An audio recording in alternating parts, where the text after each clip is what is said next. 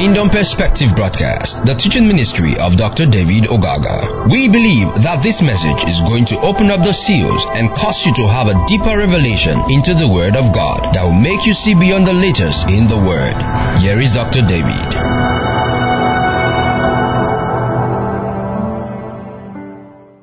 Father God, we want to thank you once again. Exhort you for this moment, this wonderful opportunity, God, to sit at your feet, to receive instructions from you. We ask you, God, for inspiration. We ask for wisdom. We ask for knowledge. And we demand, God, that the word will have a place in our hearts as you release to us a fleshly heart tonight. In Jesus' name. Amen. All right, so we want to start a new series that is coming from the questions that have come to us, some of which we have uh, tried to answer. And uh, we find the need to take a deeper look at this particular question in relation to Galatians 1 3 to 4. And so, what we shall be dealing with is save from this evil world save from this evil world. What is it all about? If you're saved from this evil world, what is he talking about? What is Paul trying to say? Hallelujah.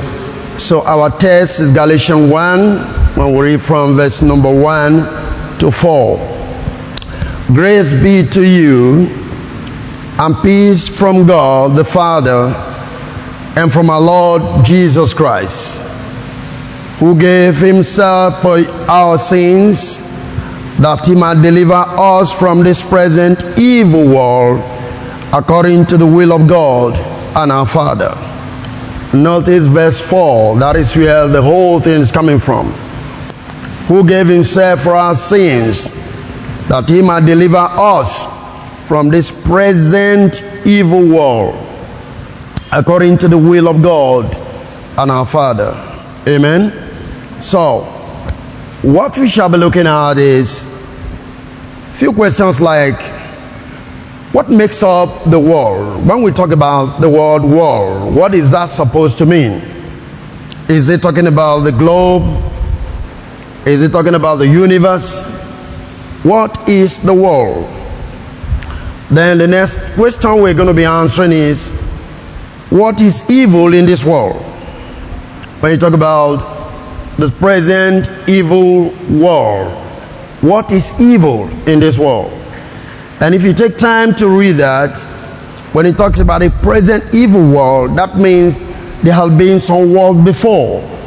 So it's not just talking about one globe. Then the next question we shall be looking at is who founded the world?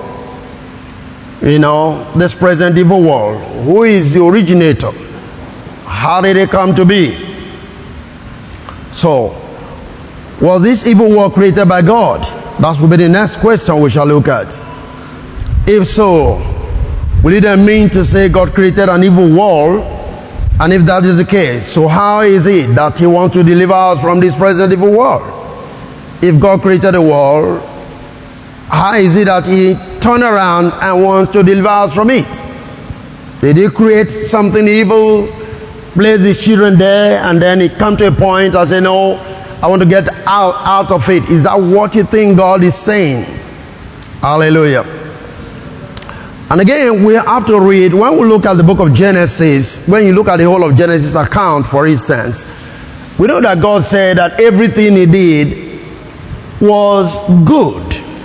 For instance, Genesis chapter 1, verse 31, when he created man on the sixth day of creating week, and verse 31 says, And God saw. Okay, let's look at verse 30, if need be. From verse 30, and to every beast of the earth, and to every fowl of the air, and to everything that creepeth upon the earth, wherein there is life, I've given every green herb for meat, and it was so. That is to say, all this were given to man after man was created. Man was the last thing, ultimately, that God created. Let's make man our image after likeness, let it have dominion from verse 26. Is that okay? And every other thing that he created, said, okay, man should have dominion after creating every other thing. So when you get to verse 31, it now says, and God saw that he had made, I mean, saw that he had made, I mean, everything he has made, and behold, it was very good. Not just good, it was very good. And the evening and the morning were the sixth day. Um, I try to make you see this now.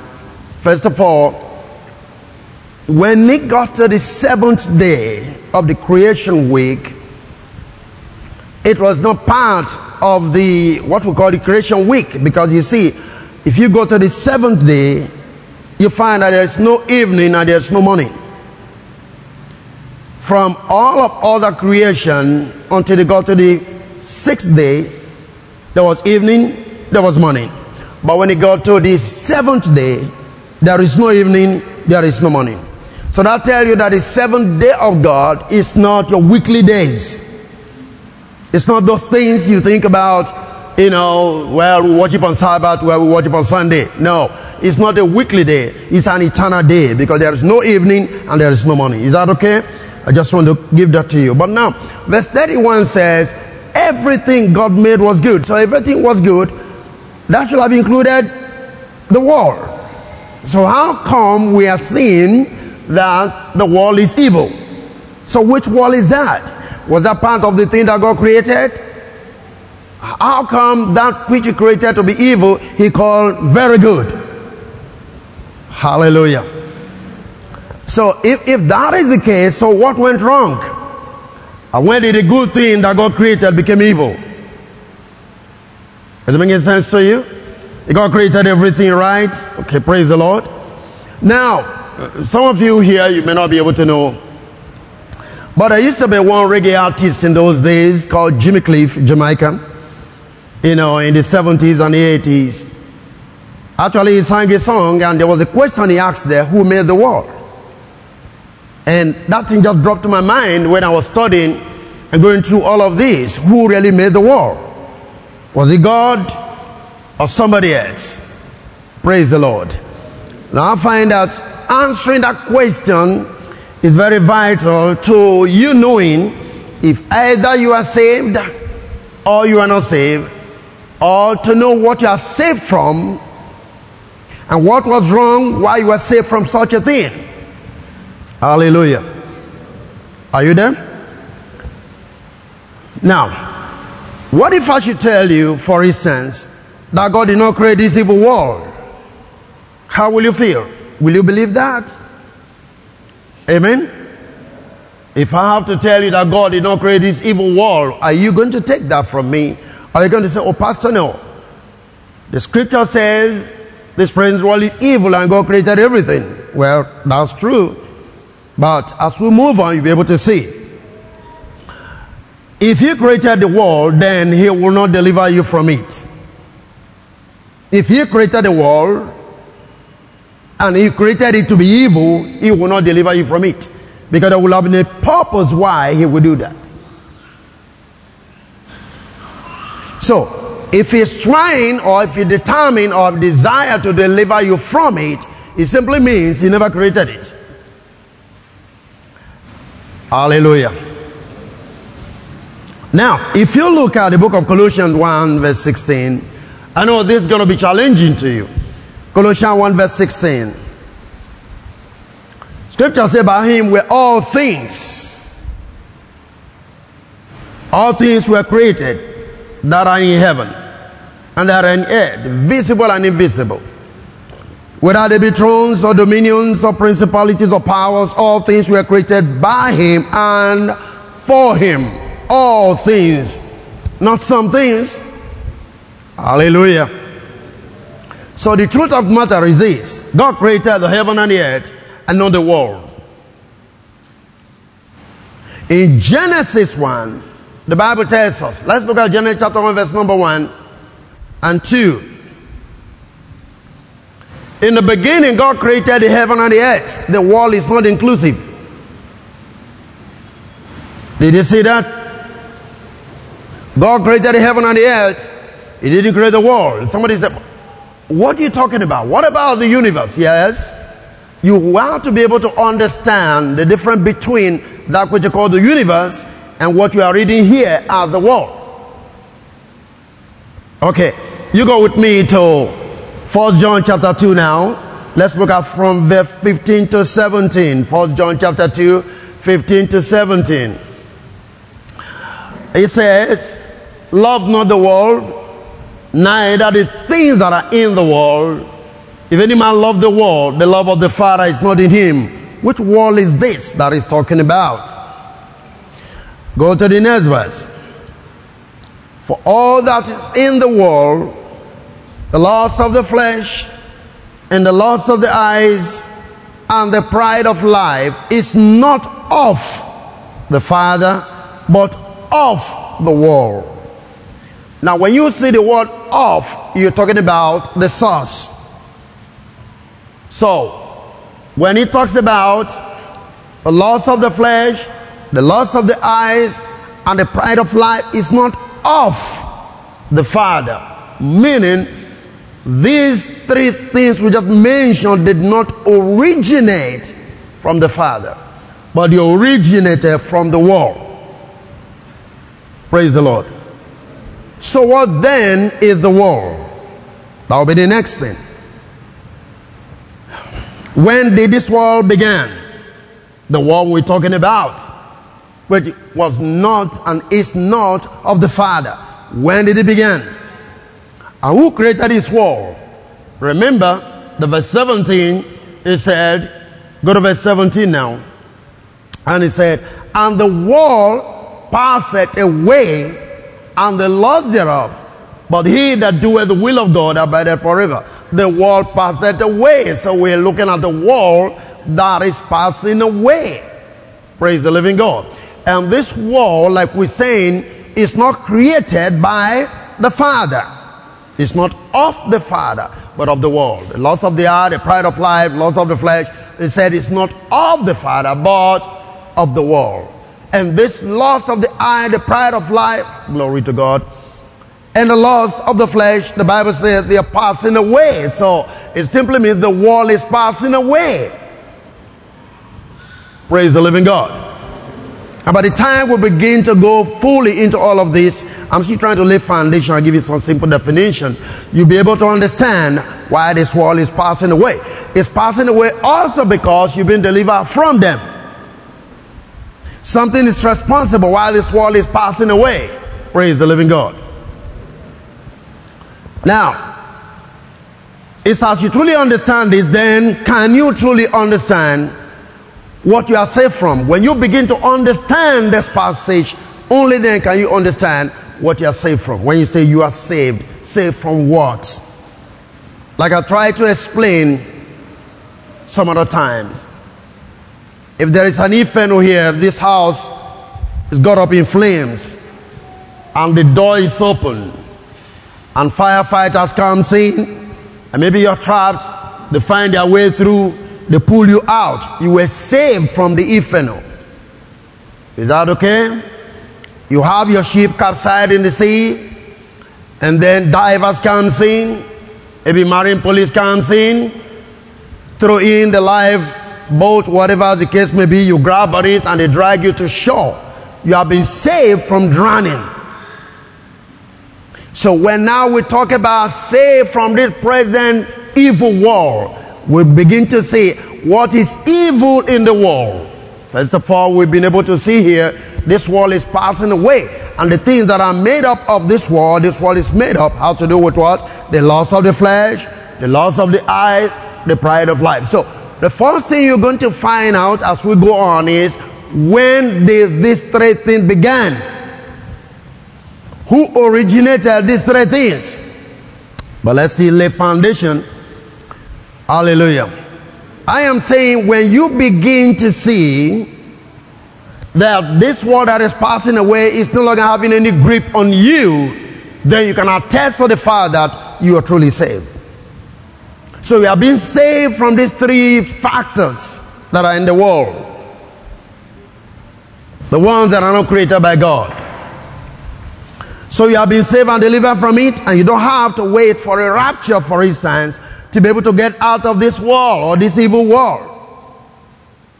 The evil world is, you know, some sometimes when people pass on to glory, oh, thank God that you've been able to pass away from this evil world. Have you heard people say that?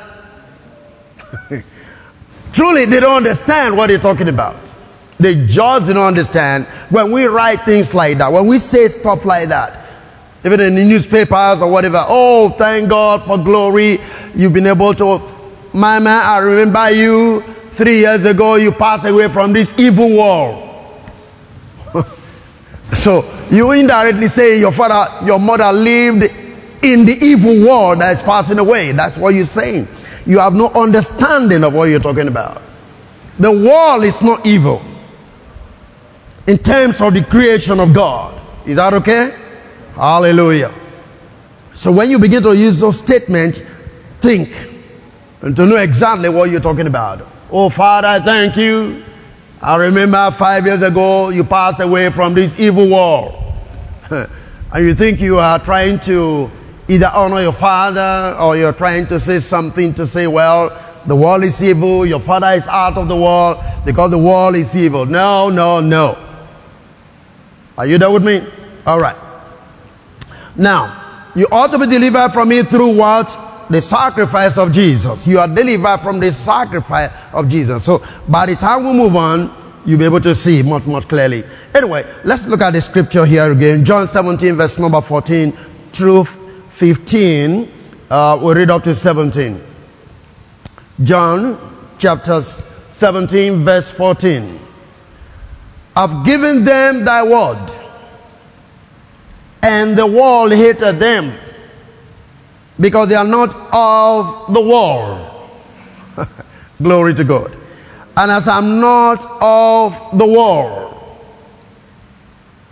I pray not that thou shalt take them out of the world, but I shalt keep them from the evil. They are not of the world, just as I am not of the world. Are you listening to this? Remember, the world is not of the Father, but of the world. The pride of life. Are you getting that? The loss of the flesh, the loss of the eyes, they are not of the Father, but of the world.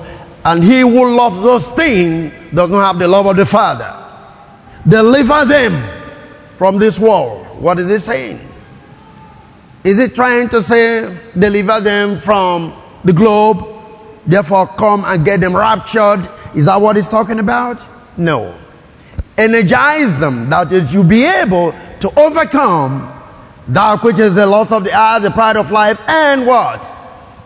The lust of the flesh. Energize them from the evil one who is the originator of this world that is passing away. Are you following me? Praise the Lord. Number 17 says, Sanctify them through that truth, thy word is truth. Again, we go back to 1 John 2 and verse 15, and I will read. Love not the world, neither the things that are in the world. If any man love the world, the love of the Father is not in him. For all that is in the world, lust of the flesh and the lust of the eyes and the pride of life is not of the Father, but of the world. And the world passeth away and the lust thereof. But he that doeth the will of God abideth forever. Now this is the point. He that doeth the will of God abideth forever. So what Jesus was praying was God, cause them to be able to do your will, that they might abide, because this world is passing away. He was not asking God to rapture them. Hallelujah. Now, the Greek definition of the word world here is also very critical for us to understand. It means cosmos. K O S M O S. Cosmos. Cosmos means orderly arrangement. That is decoration. That means that which is beautiful. By implication, the world, in a wide or narrow sense, including its habitat literally or figuratively, morally adoring world. So, when you look at the word world, it's not talking about planet Earth. Is that okay? When, when you are reading the word world, it's not talking about planet Earth. That's not what it's talking about. It's talking about the system of this world. The arrangement men have put in place. Anyway, let me not jump the gun, but let me go down and show you something a little bit different. Go with me to Hebrews chapter 11, verse number 3. Through faith, we understand that the walls were framed by the word of God, so that the things which are seen were not made of the things which do appear. Now, this is not the same thing with what we read in John 17 or 1 John chapter 2. This word used here when he said, by faith we understand that the walls, they are plural, were framed. The word wall here is the word aeon. An aeon properly means an age. By extension, perpetuality also by implication the world, especially Jewish the Messianic period, present or future. It means an age, it means a cause. Hallelujah. So here we are not talking, in Hebrew level, we are not talking about the cosmos, we are talking about the ages or dispensations. Are you with me? And not the globe or the universe. We are not dealing with that in Hebrew 11, verse number 3. We are not talking about the universe. We are not talking about galaxies. We're not talking about other planets. No, that's not what we're dealing with. We're talking about ages. So you begin to think about the days of Noah, the days of Abraham. Begin to bring all the ages down to the present age. That's why I said we know that by that well the ages were framed. Hallelujah. Are you see here? So the age, for instance, of the law was the world. And presently we are in the age of the Holy Ghost. Since Christ's death and resurrection, and now the outpouring of the Holy Ghost, we're in another age or world. This is what Paul meant, for instance, when he spoke about the Jewish people who were walking back into Judaism. So go with me to Hebrew chapter 6 verse number 4. Hebrews 6 verse number 4. For it is impossible for those who were once enlightened and have tasted of the heavenly gift and we were partakers and made partakers of the Holy Ghost. Verse 5 and have tasted of the good word of God and the powers of the age to come. Now, that word age can also mean war. Are you following what I'm saying here? Now, there's something I want you to pick here. This book was written at about AD 63 and 67 between this period. That's about some seven years before the fall of Jerusalem. When the temple was fully destroyed and the law was put away completely. For even after Christ's resurrection and the outpouring of the Holy Spirit, Judaism was still in place for about 40 more years. That is why you see Peter who healed the man at the beautiful gate. They were still going to worship in the temple. Are you following what I'm talking about? The Holy Spirit have come. Baptism already have come. Peter has spoken on the day of Pentecost. But go to Acts chapter 3, Acts chapter 4. Where did you find Peter? They were going to the temple to worship when they saw the man at the beautiful gate. So this was on, that is the say, the age of the law and the age of the Holy Spirit, the initial beginning, they were walking side by side. Even those who have similarly come into the faith, was, most of them anyway, they were going there to preach. But Judaism was on and Christianity was on. So these two phases of religion were going on for another complete 40 years after the Holy Spirit had been poured out. Are you there? Praise the Lord. But when the Holy, I mean, when the temple was finally destroyed in 1870, Judaism ceased. One of the major things is there was no longer a priest from the order of Levites or the Levitical priesthood. Because without a temple, there is no priesthood. And without a priesthood, there is no Judaism. So Judaism finally came to a full stop in the agenda of God when the temple was destroyed AD 70 by the Roman soldiers. Here now, like I said, no more temple worship and no more priesthood of the Levite as well. The age of the law finally came to an end. Now let's read something about that. Hebrew chapter 9. Go with me to verse 26. Hebrew 9, verse 26.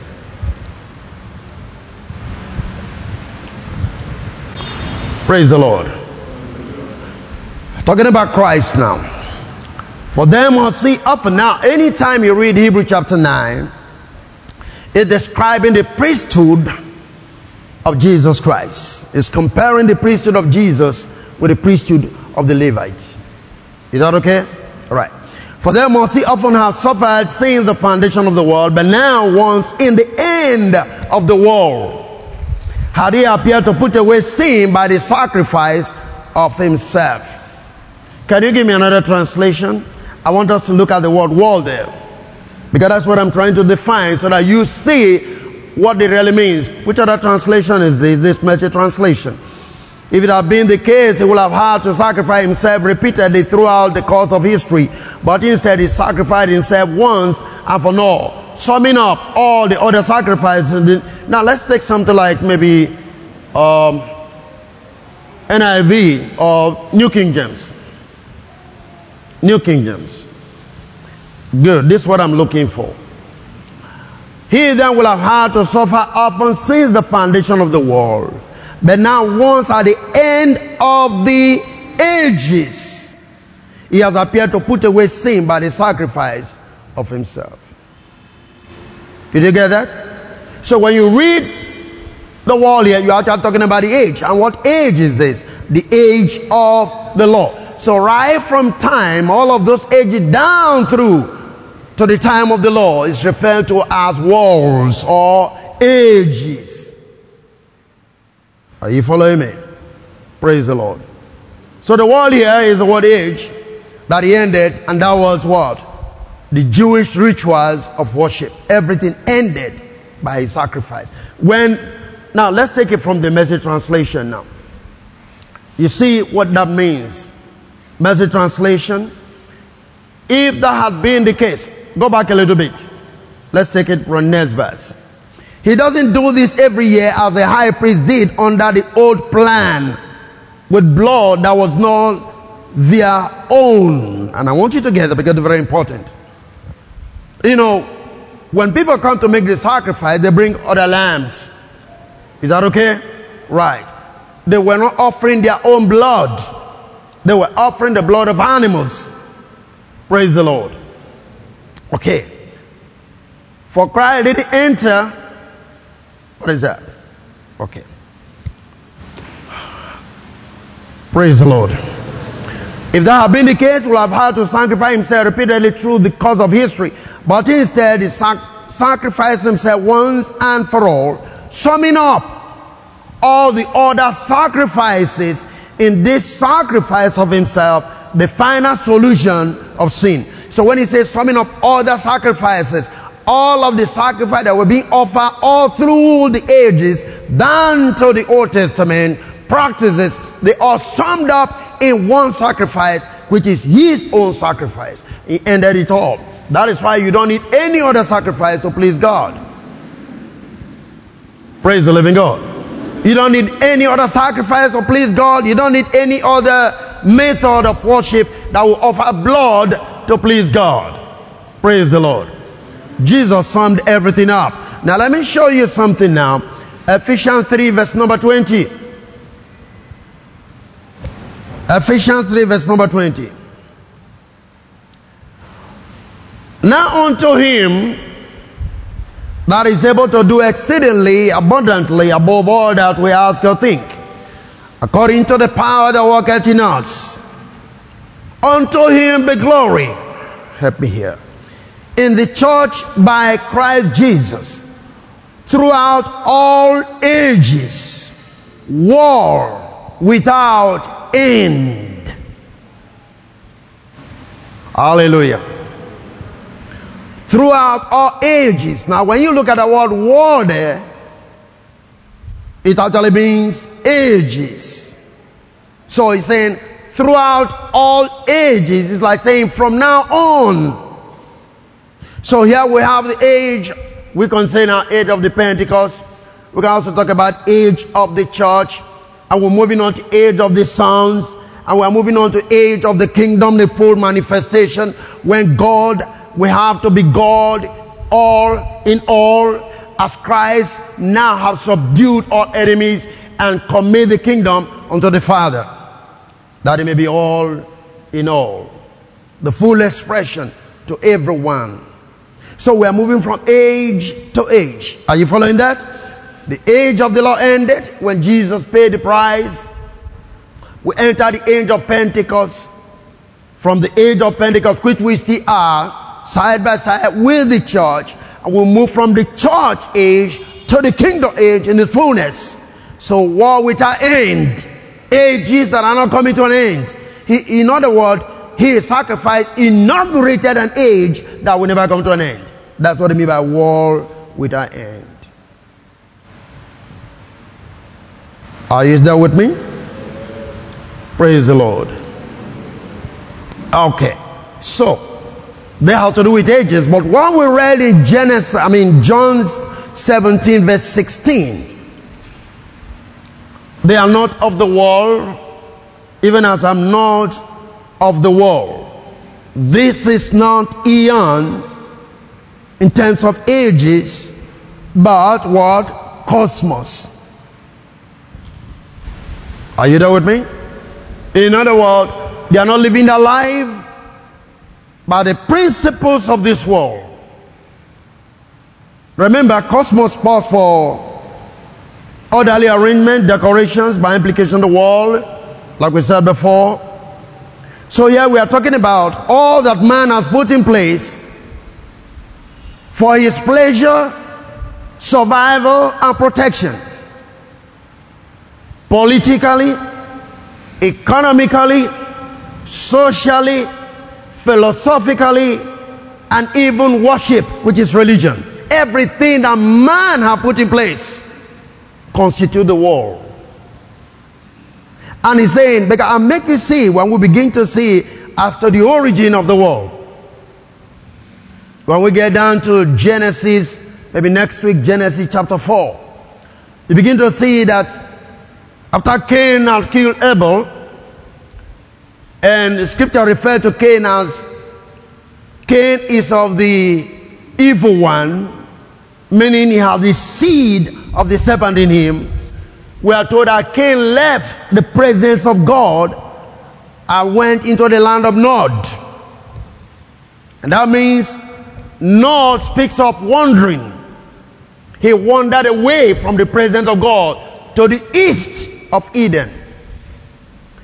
And that's where I'm going to explain to you why in the book of Matthew, scripture talks about as the light shining from the east and sets in the west.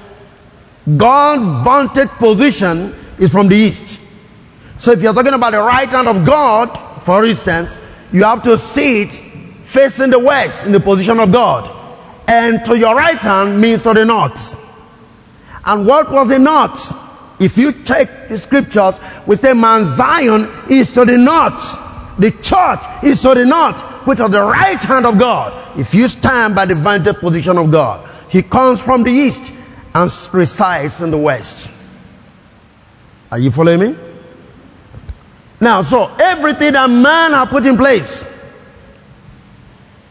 See, there is no way Check all the system of governance, monarchy,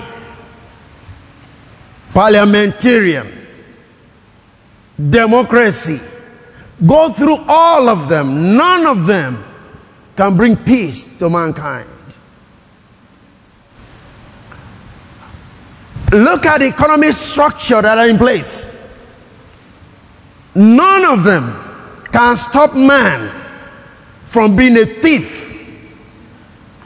Because you know, even your country, Those who are the hem of affairs, they are the ones stealing the more, and yet they were there to stop stealing. Have you noticed that? Why?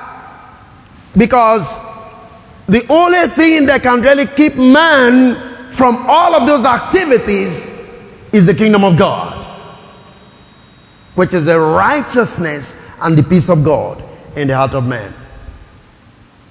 Democracy for me is even worse stuff. Why is it so? They spent out their mode of operation. And what is it they said? Democracy, a government of the people, for the people, and by the people, minus God. Did you see that? God is not involved. So when man left the Garden of Eden and went to the, the I mean, Cain went to Nod, it was an independent spirit. I don't need God in my life. But in the midst of the fact that they don't need God in their lives, they were able to be city. Are you following what I'm saying now? And we'll be able to see what's the city? It's a governmental structure. God was not building cities, God was much more into a garden. Hallelujah. What we talk about that?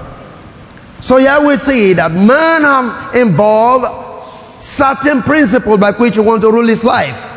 And among that have to do with political situation, economic situation. You know, look at look at the World Bank, look at everything going on. Even look at issue of the COVID-19 going on. With who? Huh? WHO. And what is going on? Man is trying to do what God ordinarily will have made it possible for them to do without all of those things. This is what we call the world. And so Jesus is saying, you are not supposed to be involved in all of this principle for your survival. Because I'll make you see. There is three sons that came out of Lamech. Lamech was one of the things that came out of Cain. And three sons involved three major things. If you take time to read the book of Genesis chapter 4. Huh? They involve things like music, which is the pleasure of man. They involve taking care of animals, which is agriculture, that is food. And then they involve iron metals, which is warfare principle today. The birds of plane, the birds of, you know, armored cars, they all came from the children of Lamech, who was a child of Cain as it were. Are you following what I'm talking about? So all these things came out from man independent of God. That's why they are destructive. Amen. Even if you play music for pleasure, what does Psalm 16 tell you? In the presence of the Lord is the fullness of joy. But we abandoned the presence of the Lord and went round to Nod, which means the land of wandering. We became vagabonds. We forsake the presence of the Lord. And we begin to involve the things that can give us pleasure. So, you see, this is the point. The things that are satisfying you today at the expense of the Spirit is an indication that you have not been saved. Is that too hard? In fact, let me just put it this way you are being saved. If the joy of the Lord is not what gives you the push to do what you're supposed to do, it shows that you need help. Hallelujah.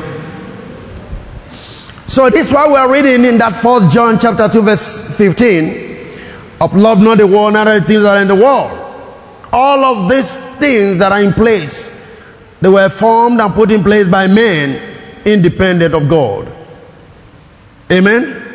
And he's saying all of this sin doesn't come from the Father, but they are of the world. Praise the living God. So then, these are the things that the Father in Christ has come to deliver you from. Amen? And so, when you look at now Galatians 1, let me try to wrap up from there today.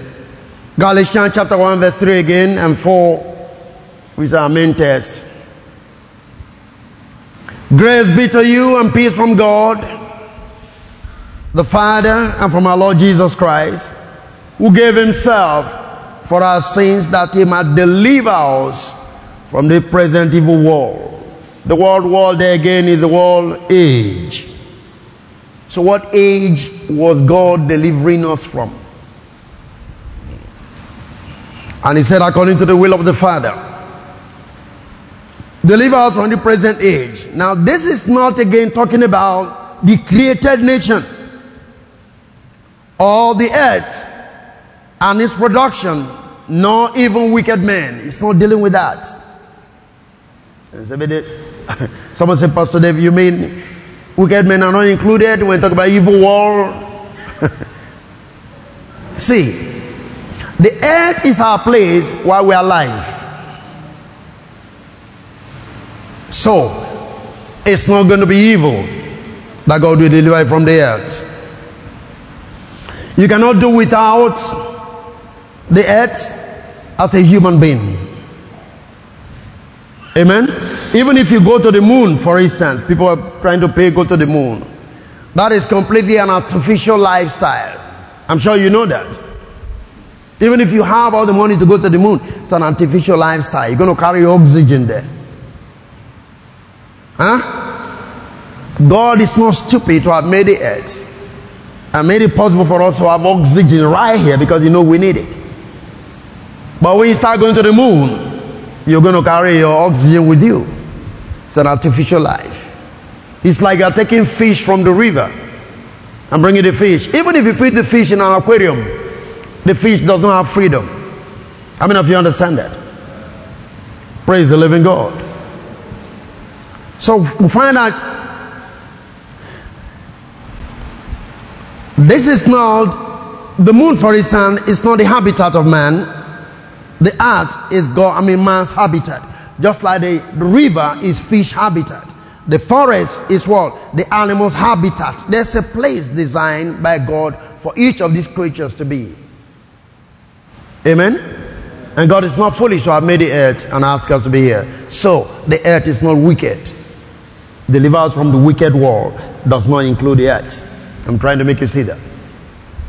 Wicked men itself, we cannot avoid. if we must be real to ourselves, for the church of God is founded out of converted wicked men. Am I correct? Come on, are you with me? You can avoid wicked men you can't say the whole earth, you know, then you have no church. Because it is wicked people that are converted that became Christians. And a continuous conversion of wicked people makes the church grow. So it's not talking about wicked men. It's not talking about the earth. Are you still following me? Praise the Lord. The conversion of sinners into the church is what maintain the church and the followers of God must live and labor among them for their conversion. So don't tell me this wicked world means wicked men. No. If you are truly a child of God, then God has placed you in the midst of wicked men to convert them unto righteousness. That's why I always tell you here, I don't feel comfortable with the life of Lot. Hmm? Lot was always complaining of the wickedness of Sodom and Gomorrah. Himself was there, the wife was there, the three children were there, and then the, the husband to these three children, they were all together there. About seven of them. And God was looking for ten righteous people. It means for the whole of his family plus the son-in-law, they could not win three more people to make ten righteous people so that Sodom can be saved. That's not how to be a Christian. Are you listening to me? You see, God didn't call you to be like a monk. You know what a monk is?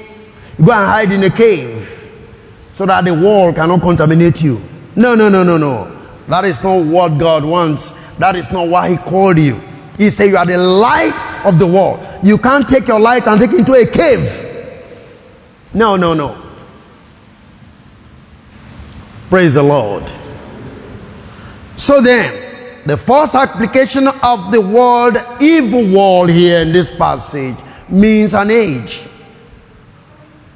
And that must mean the Jews and their system of carnal ordinances, their status which were not good, and judgment by which they could not even live by them. That was the first thing that you're going to see as the application. God delivering us from this present evil world. Let me read something for you. Ezekiel 20 verse 24 to 25. And then, and then I'll go to, I think, Psalm 81. I'll show you the meaning of that. Exodus 20, 24. Because, Exodus chapter 20, I mean, sorry, Ezekiel 20, not Exodus. Ezekiel 20.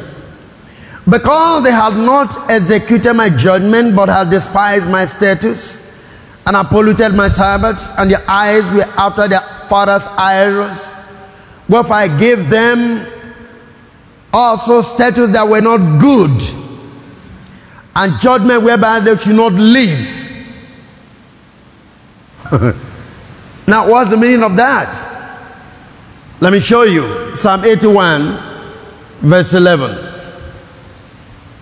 Psalm 81, verse 11.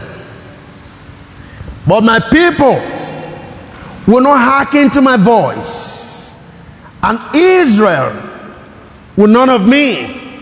Verse 12. So I gave them up unto their own heart lust, and they walk in their own counsel. So when he said, I gave judgment that they cannot live by, it simply means because they will not listen to what I'm saying, because they will not follow my law, I gave them over to their own heart to do what is not good and right. They formed their own principle of life, and this life could not sustain them. So when we talk about this present evil world, we're talking about the people who will not pay attention to what God is saying. So God gave them over. That's why I see continuous evil invention, but this thing they invent cannot give them life. Hallelujah.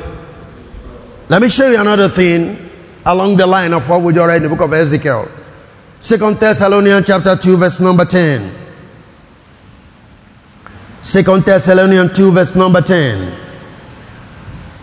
And with all discipline of unrighteousness in them that perish because they receive not the love of the truth that they might be saved. And for this cause, God shall do what? Send them strong delusion that they should believe what? A lie. That they all might be damned who believe not the truth, but have pleasure in what? Unrighteousness. God will give them a spirit of delusion. And this is what is going on all over the world. Because men will not see God as God. Men will not want to come to the truth of the gospel of Christ. God gave them the true spirit of delusion. That's why even in the faith, you see men who will not actually stand for what God has ordained for his people. This is all part of the present evil world in religious circles. So we see that the whole of their religious economy, for instance, like the Jews, was not was a burden that neither they nor their fathers were able to bear, as the council spoke about in the book of Acts, chapter 15. Let's turn to Acts 15, for instance. When they were trying to say the Gentiles should come in, Peter had to come and make a defense as to how the Holy Spirit come upon the life of Cornelius and his family. And this is what he finally says. Act 15, verse number 8. Act 15, verse number 8. And God, which knew the hearts, bear them witness, giving them the Holy Ghost, even as He did unto us. Like talking about the Gentiles now. I put no difference between us and them, purifying their heart by faith. Now, therefore, why tempt ye God to put a yoke upon the neck of the disciples which neither our fathers nor we were able to bear. The laws, the rules. But we believe that through the grace of our Lord Jesus Christ, we shall be saved, even as they. Saved from those rules, saved from, is anybody following what I'm talking about? Saved from those things which have to do with the principle of this world, we shall be saved. Saved from religion into the faith. Therefore, when we begin to read Galatians 1 4, we are dealing with an age. And to deliver us from this age means out of this age. That is to say, Paul was first of all saying, God is picking us out of Judaism, is picking us of rituals, picking us out of religion, and bringing us into Christ, the nature of God. Are you following me? So, the first thing I'm going to take to you tonight is your worship should not be based, as it were, like the Jewish people. You must be delivered from religion to have God as your father. Personal one on one relationship at the first place I must come into. It's not by rules and regulation, but it's how you are prompted by the power of the Holy Spirit to do what God intends you to do. I'll make you see that. Deliver us from this wicked world or out of this wicked world is to start with delivering from religion to come into Christ. The Father and the Son each delivers us, but the Son, not the Father, gave Himself for us to die that we become citizens of the kingdom of God. Hallelujah. Paul was writing because the Galatians were desiring to return to this legalism and bondage of the Jewish religion. This is what it implies renouncing the deliverance which Christ has wrought in them. So, so many of you, you're not able to stand on the freedom that God has given to you in Christ. You like manipulation. You like when men deceive you, you believe that more. You are unable to stand for the faith, for the truth that God is giving to you. Your salvation is not complete when you still depend on things to be able to sustain your faith in God. Hallelujah. Now, you see, deliverance is the same word that God used for Paul when he was picking up on the road to Damascus. Let's look at that so that you can understand what deliverance means. Because we often have concluded that deliverance means when certain things begin to happen, you know, a bash the devil, you know, you fall and then you cry out and you roll. I have no problem with that. I have been able to cast out, and I do cast out devils from people. That is not my business at all because it's a simple command go here, preach the gospel, cast out devil. It's not the ministry separate from preaching the gospel, they go together. Are you still there with me? Are you following me? Act 26, verse 17. Let me show you something here. Look at what God was, Jesus was speaking to Paul, and Paul also was writing this. So Paul and Luke, they're using the same thing. Luke wrote the book of Acts. Jesus was speaking to Paul, and this is what he said Delivering thee from the people and from the Gentiles unto whom I now send thee. What was the deliverance? Okay, let's read on a little bit. To do what? Open their eyes. Now remember, his eyes got open on the road to Damascus. What devil was cast out of Paul on the road to Damascus? Tell me. We are told he got blinded and Ananias opened his eyes, isn't it? He got to know something when he cried and said, Lord, who art thou? Say, I'm Lord Jesus, whom thou persecuted. Light came into his hand, understanding came into his heart. The foolishness of religion was taken away. He was delivered. Are you following what I'm saying here? There was no acrobatic ceremony for him to be set free. And how many of you understand that he was a murderer? Now, if was supposed to be today, we will have actually brought into a place where we have to cast out the spirit of murder from his life. But once his eyes was open to the truth, he was set free. So let's read this from a simpler translation. Um, if you can give me this verse 18 from a simpler translation. When he said, I'll deliver you and I'm sending you as a light unto the Gentiles, what is it? To open the eyes and turn them from darkness to light and from the power of Satan to God so that they might. This, which one? This NIV. Can I take it from the message translation? I just, there's something I'm looking for. To open the eyes of the outsiders, the Gentiles, so that they can see the difference between dark and light, period. And choose light. So, the difference between Satan and God. They will be able to see the difference between Satan and God and choose God. I am sending you off to present my offer of sins forgiven and a place in the family, inviting them into the company of those who begin reliving by believing in me. That is to say, if you are in a religious cycle, you have not started living. Real living is believing in Christ. Are you following me? And this is so simple. When your eyes are open, you will know what is error and what is truth. When your eyes are open, you will know what is God and Satan. You will know.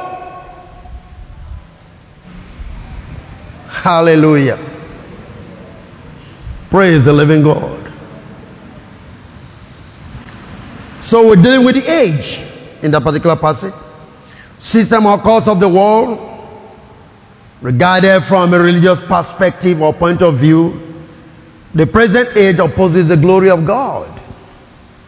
The present church system, just like the Jews, opposes the glory of God. Because if you look at that Galatians 4, I mean 1, verse 5, let's look at Galatians chapter 1, verse number 5. It talks about the glory of God to whom be glory forever and ever. What it means here, the glory from age to age. That is to say, when you step into God, into Christ, you begin to experience His glory. From that moment, there's an advanced movement you are supposed to be having from age to age. If I may ask you, since you become a believer, can you measure the movement of God's glory in your life? To whom be glory forever and ever. When you read of ever and ever, you actually meaning ages of ages. And the whole spectrum of this present age, which is under the prince or the power of the air, is what you have been delivered from. To enter into the glory of the Lord, you begin to move from glory to glory. Look at Ephesians 2, King James. present evil world because there's a force both in religious circle in economic circle in political circle there is a force. Ephesians 2 verse number 2 you can read from verse number 1 if you will. Hallelujah. And you had a quickened or given life who were dead in trespasses and sins hallelujah where in time past you walked according to the course of this world, this present evil age, according to the prince of the power of the air, the spirit that now walketh in the children of disobedience. This is what you are set free from. Disobedience to the truth of God's life, that your eyes might be open to see and become real living. And there's a spirit that makes men not to come to this realization in the spirit of religion. So even in Christianity, we cannot be better. I mean, the way it is, we are no better than what was happening in the Jewish system. That's why we all still need to be delivered. Hallelujah. Amen. Can you see? Now, I said you're supposed to be moving from glory to glory. Am I right? Okay, go with me to the book of Second Corinthians, chapter 3, and then let's look at verse 17 and 18. King James. Now the Lord is that Spirit. When he said that Spirit, it talks about the Holy Spirit. It describing a particular spirit. That's the spirit that was poured out on the day of Pentecost. The Lord is that spirit. You know what Peter said? This is that which was spoken by Prophet Joel. The Lord is that spirit. That means something has happened before he starts talking about this. The Lord is that spirit. And who is the Lord? Jesus Christ. Now follow this. The Lord is that spirit. And where the spirit of the Lord is, there is what? Liberty. Look at the next thing. But we all, with open face, just like his eyes were open on the road to Damascus now, beholding us in a glass the glory of the Lord, are what? Are changed into the same image from what? Glory to glory. That is Galatians chapter 1 verse number 5. We are supposed to be moving from glory to glory. But the spirit that walketh in the children of disobedience. Let me show you why people can see this thing. Let me show you why people may be thinking of getting out of this world. Let me show you why people begin to think that this world is so evil, so we need to go away. Second Corinthians um, chapter 4. Let's look at verse 4. Hallelujah. Hmm. Can we go back a little bit? Back up a little bit. But if our gospel be hid, it is hid to them that are lost. And that means these people need to be delivered. In whom the God of this age, which is the prince of the power of the air, have blinded the minds of them which believe not, lest the light of the glorious gospel of Christ, which is the image of God, should do what? Should shine unto them. This is the whole point. Praise the Lord. Men can't see the true gospel of Jesus Christ even though they are in church. Because the spirit of the age is still at work. Remember, Paul was saying they should be delivered from this present evil world, this age. The age of religion. The point here is this the delusion of religion through the prince of this age is so great that man will not accept the true gospel that set men free to ascend into the dominion mandate that God has given to man from the beginning. So, what actually is the gospel? I would like to round up from there. Remember, if our gospel be hid, it is hidden to those who are lost, in whom the God of this world has blinded their mind. Go with me to Mark chapter 1, verse 14 and 15, message, I mean, amplified translation. Amplified translation. Praise the Lord. Mark chapter 1, 14, 15. Amen. And let's take it from Amplified translation. Now, after John was arrested and put in prison, Jesus came into Galilee preaching the good news, the gospel of the kingdom of God. There is no other gospel, just one gospel. Hallelujah. Preaching what? The gospel of the kingdom of God. Verse 15. And saying, the appointed period of time is fulfilled, completed, and the kingdom of God is at hand. Repent, have a change of mind, which issues in regret for past sins and in change of conduct for the better. And believe, trust, rely on, and adhere to the good news. What's the good news? The gospel. And what gospel is that? The gospel of the kingdom. What's the gospel of the kingdom? This is a true reign of Christ in the hearts of the believers. That's what people can't take in today. Accepting His Lordship to direct our affairs and submitting and I mean to His dictate at any appointed time. That's the gospel of the kingdom. This world, the prince of the age, will not allow people to receive so that this glorious light of the good news of freedom might be delivered to our hearts and cause us to walk in the light of his glory. It's so difficult because the priests of this world have blinded the eyes of men. And what will they tell you? The kingdom will come tomorrow. The kingdom is not now. Are you following what I'm talking about? Glory to God. Go with me to Romans 14 17. Romans 14 17, take from any translation you want. After all, the kingdom of God is not matter of getting the food and drink one likes, but what? Instead, it is righteousness. That state which makes one person acceptable to God and heart peace. Why are you changing this? Praise the living God. Are you with me? Take it again, verse 14. Romans 14 17. Praise the Lord.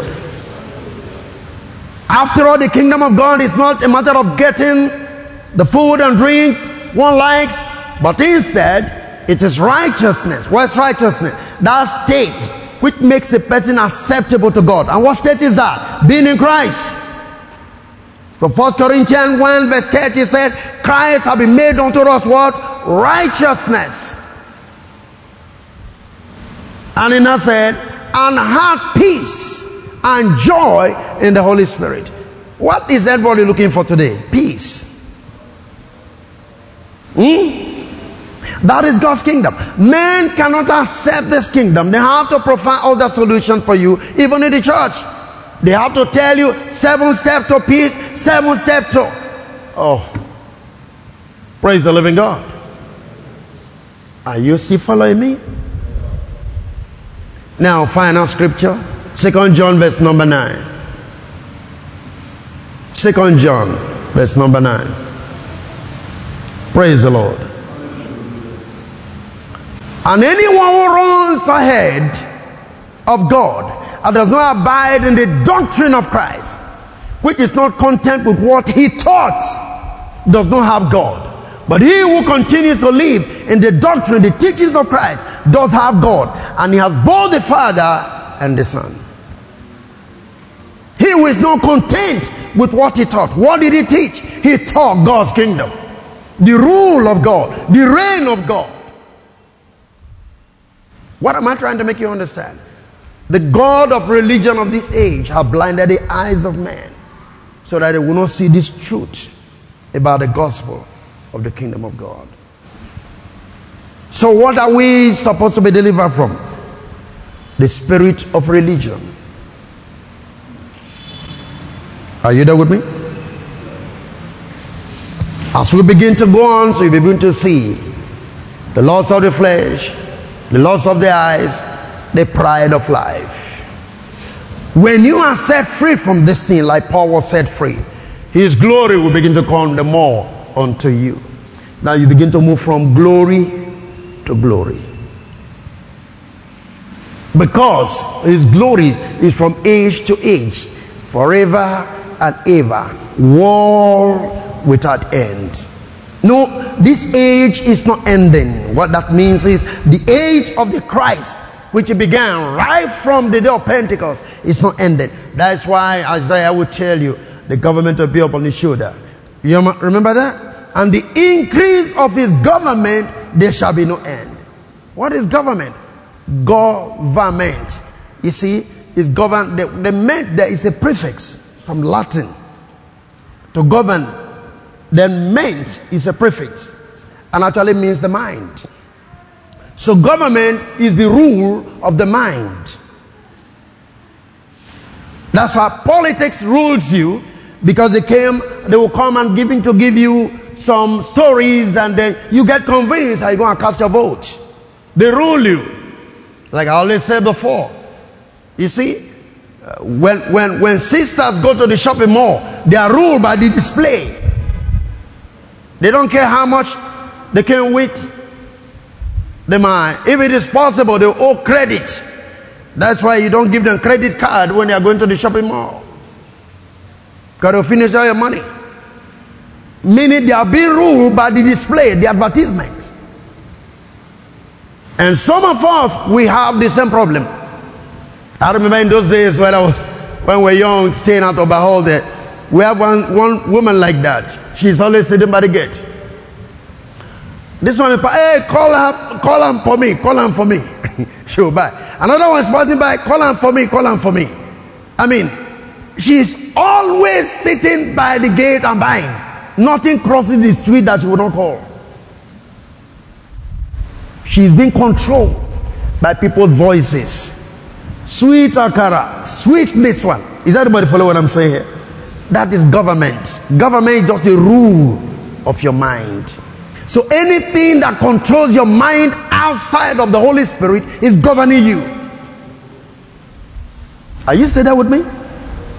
But God wants us to come under the kingdom of God. And that's why he's saying, anyone who runs ahead of God and does not abide in the doctrine of Christ, quick, who is not content with what he taught.